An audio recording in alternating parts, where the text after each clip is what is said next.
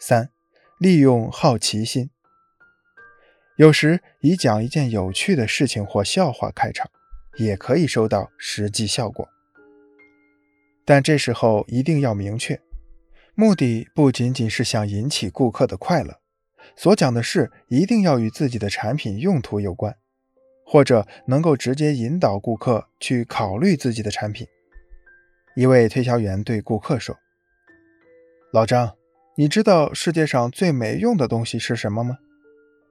顾客感到迷惑，但也很好奇。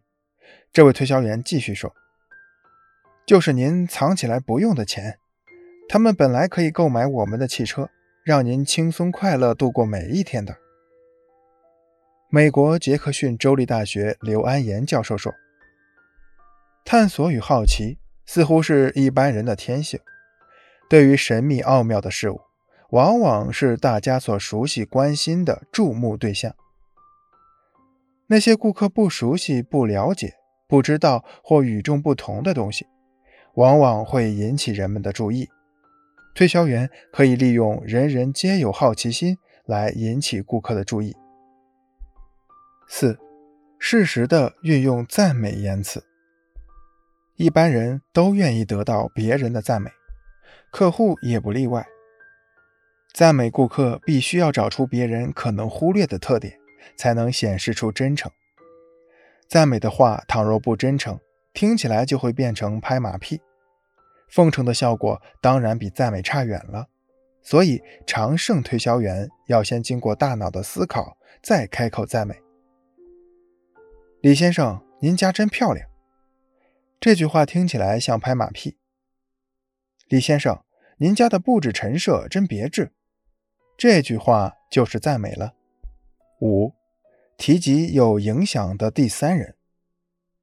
如果真的能够找到一个顾客认识的人，他曾告诉你顾客的名字，或者会告诉你该顾客对于你产品的需要，那么你自然可以这样说：“张先生，您的朋友王先生要我前来拜访，跟您谈一个您可能感兴趣的问题。”这时，张先生可能会立即要知道你所提出的一切。这样，你当然已引起了他的注意，而达到了自己的目的。同时，他也对你自然会感到比较亲切。这是一种迂回战术。每个人都有不看僧面看佛面的心理，所以大多数人对亲友介绍来的推销员都很客气。如肖先生，您的好友张先生要我来找您，他认为您可能对我们的服务感兴趣。因为这些产品为他的公司带来了很多好处与方便。打着别人的旗号来推荐自己的方法虽然很管用，但要注意，一定要确有其人其事，绝不可以自己杜撰，要不然顾客一旦查起来，就要露出马脚了。六，展示表演。推销员利用各种戏剧性的动作来展示自己的产品。是最能引起顾客注意的。一位消防用品推销员见到顾客后，并不急于开口说话，而是从提包里拿出一件防火衣，将其装入一个大纸袋，旋即用火点燃纸袋。等纸袋烧完后，里面的衣服仍完好无损。这一戏剧性的表演使顾客产生了极大的兴趣。实地展示。实际上是把产品示范过程戏剧化，以增加对顾客的吸引力，使之产生兴趣，为推销会谈铺平道路。七，利用赠品。